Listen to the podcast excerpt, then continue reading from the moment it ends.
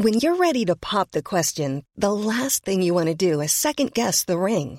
At Bluenile.com, you can design a one of a kind ring with the ease and convenience of shopping online. Choose your diamond and setting. When you find the one, you'll get it delivered right to your door. Go to Bluenile.com and use promo code LISTEN to get $50 off your purchase of $500 or more. That's code LISTEN at Bluenile.com for $50 off your purchase.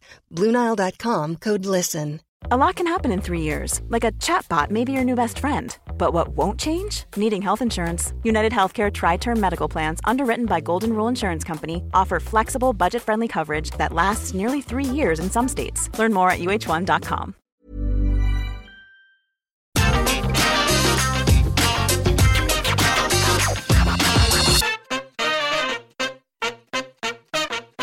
It is hard to find love. That's right, we are going deep today. Because it seems sometimes you have to meet the wrong person 100 times before you finally meet the right one. They then turn out to be nuts, so you have to start over again. I tell you, it's exhausting. So if you're a wrestler and you meet a fan and they seem quite nice, why not head to dinner and see what happens? The worst is they just tell you how they booked the show, and you better get out of that one ASAP. It has happened a lot though, so I'm Simon from What Culture. Remember to respect your elders and subscribe. And this is 10 wrestlers who married their fans.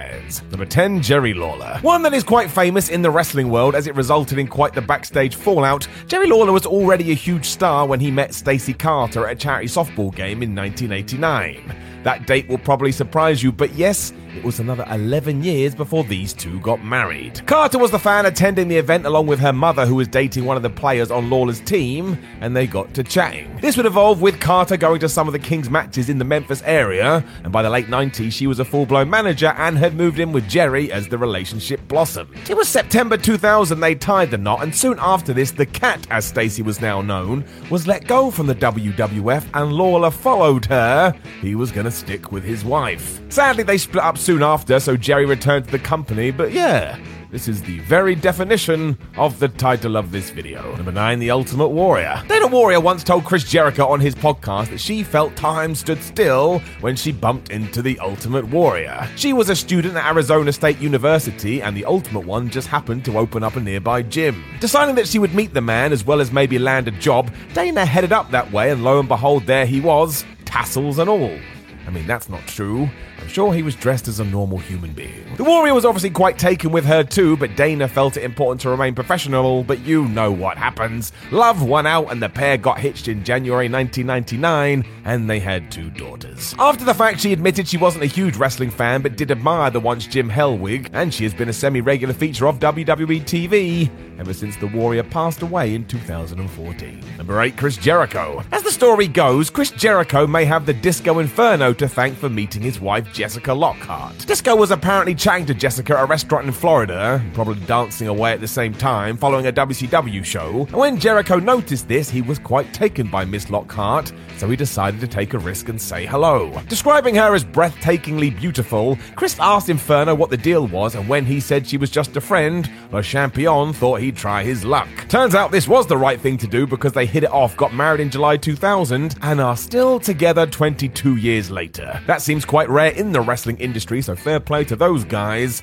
It must be called Number 7, Edge. We are stretching it a bit here because Beth Phoenix not only became a wrestler, but a very good one at that. Still, when Adam Copeland was already spearing fools on WWF TV, Beth had only just started doing independent dates, meaning in 2001, the rated R superstar had been a star for a good three years. You'd have to imagine Phoenix was a fan then, because who the hell wasn't after those TLC matches, all of which occurred before Beth signed a developmental deal in 2004. Even then, the pair wouldn't meet for years afterwards, and it was actually at the Edge Appreciation Night in 2011 they were able to have a proper chat, and boom, there was something there, and then they got married. This must have been so wild in many ways, though, because you get inspired by the entire roster, you become a wrestler yourself, and then you just happen to fall in love with one of the best to ever do it.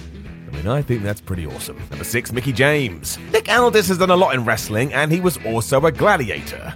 Not bad going, especially because right now he's only in his mid 30s. As he was making his way through the ranks, though, before getting a big break with TNA in 2008, Mickie James had been smashing it on television for ages. There was no way Aldis, as a fan himself, wouldn't have known and been impressed by Mickie because she rocked. Aldis has backed this up too by saying he was a fan of her matches with Trish Stratus, and when they finally shook hands in total non-stop action, that was that. They hit it off, and they got wed in 2015. It's only gone from strength to strength as they also have a son together, and just go and find the clip where Nick talks about how infatuated he was when they met in person. It's really rather quite sweet. Number 5, CM Punk. We have all seen that clip of AJ Lee as a youngster tearing up as she meets Lita. Heartwarming isn't even the word, especially as Lee would use that inspiration to follow her hero's footsteps. That is always cool.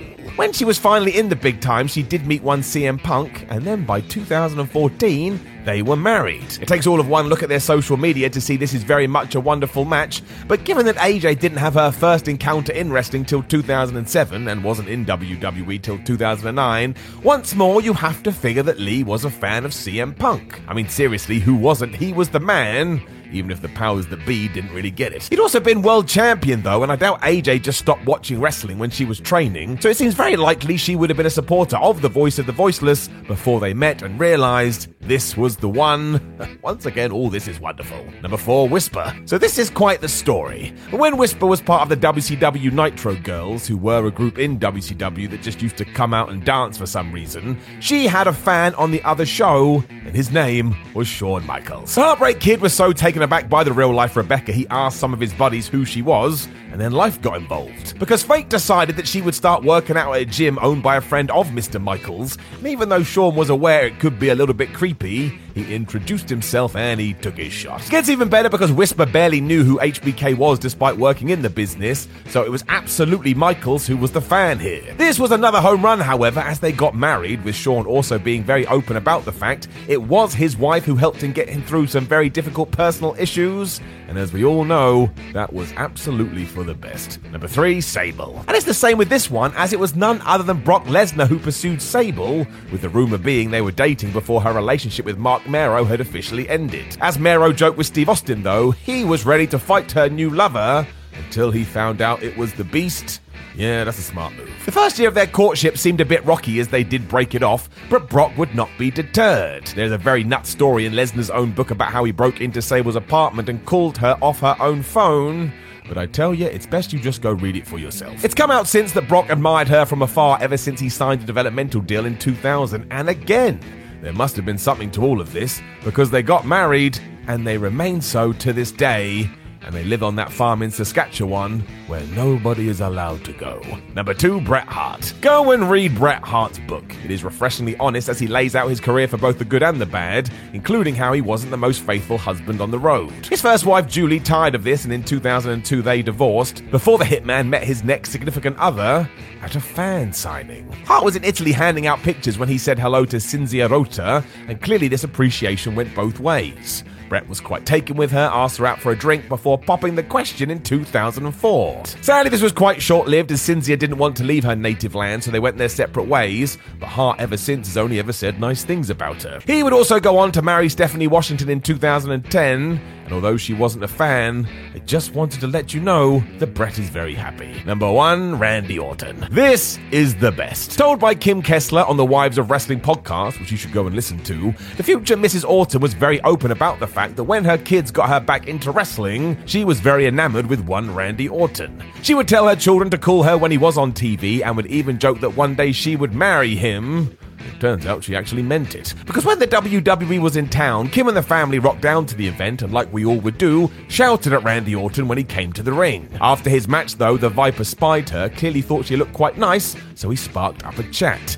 He also made sure a security guard gave Kim his number. They met for dinner, and today they are married with kids of their own. I mean, seriously, what a tale. It should be made into a movie. Randy has also said that it was Kim who helped him leave behind his more renegade ways and transform him into the human he is today, which, let's face it, is a pretty damn good dude. Hey, it's Paige DeSorbo from Giggly Squad. High quality fashion without the price tag? Say hello to Quince. I'm snagging high end essentials like cozy cashmere sweaters, sleek leather jackets, fine jewelry, and so much more. With Quince being 50 to 80% less than similar brands.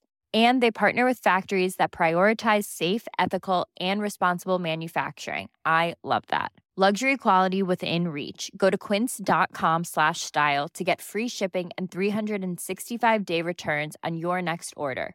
Quince.com slash style.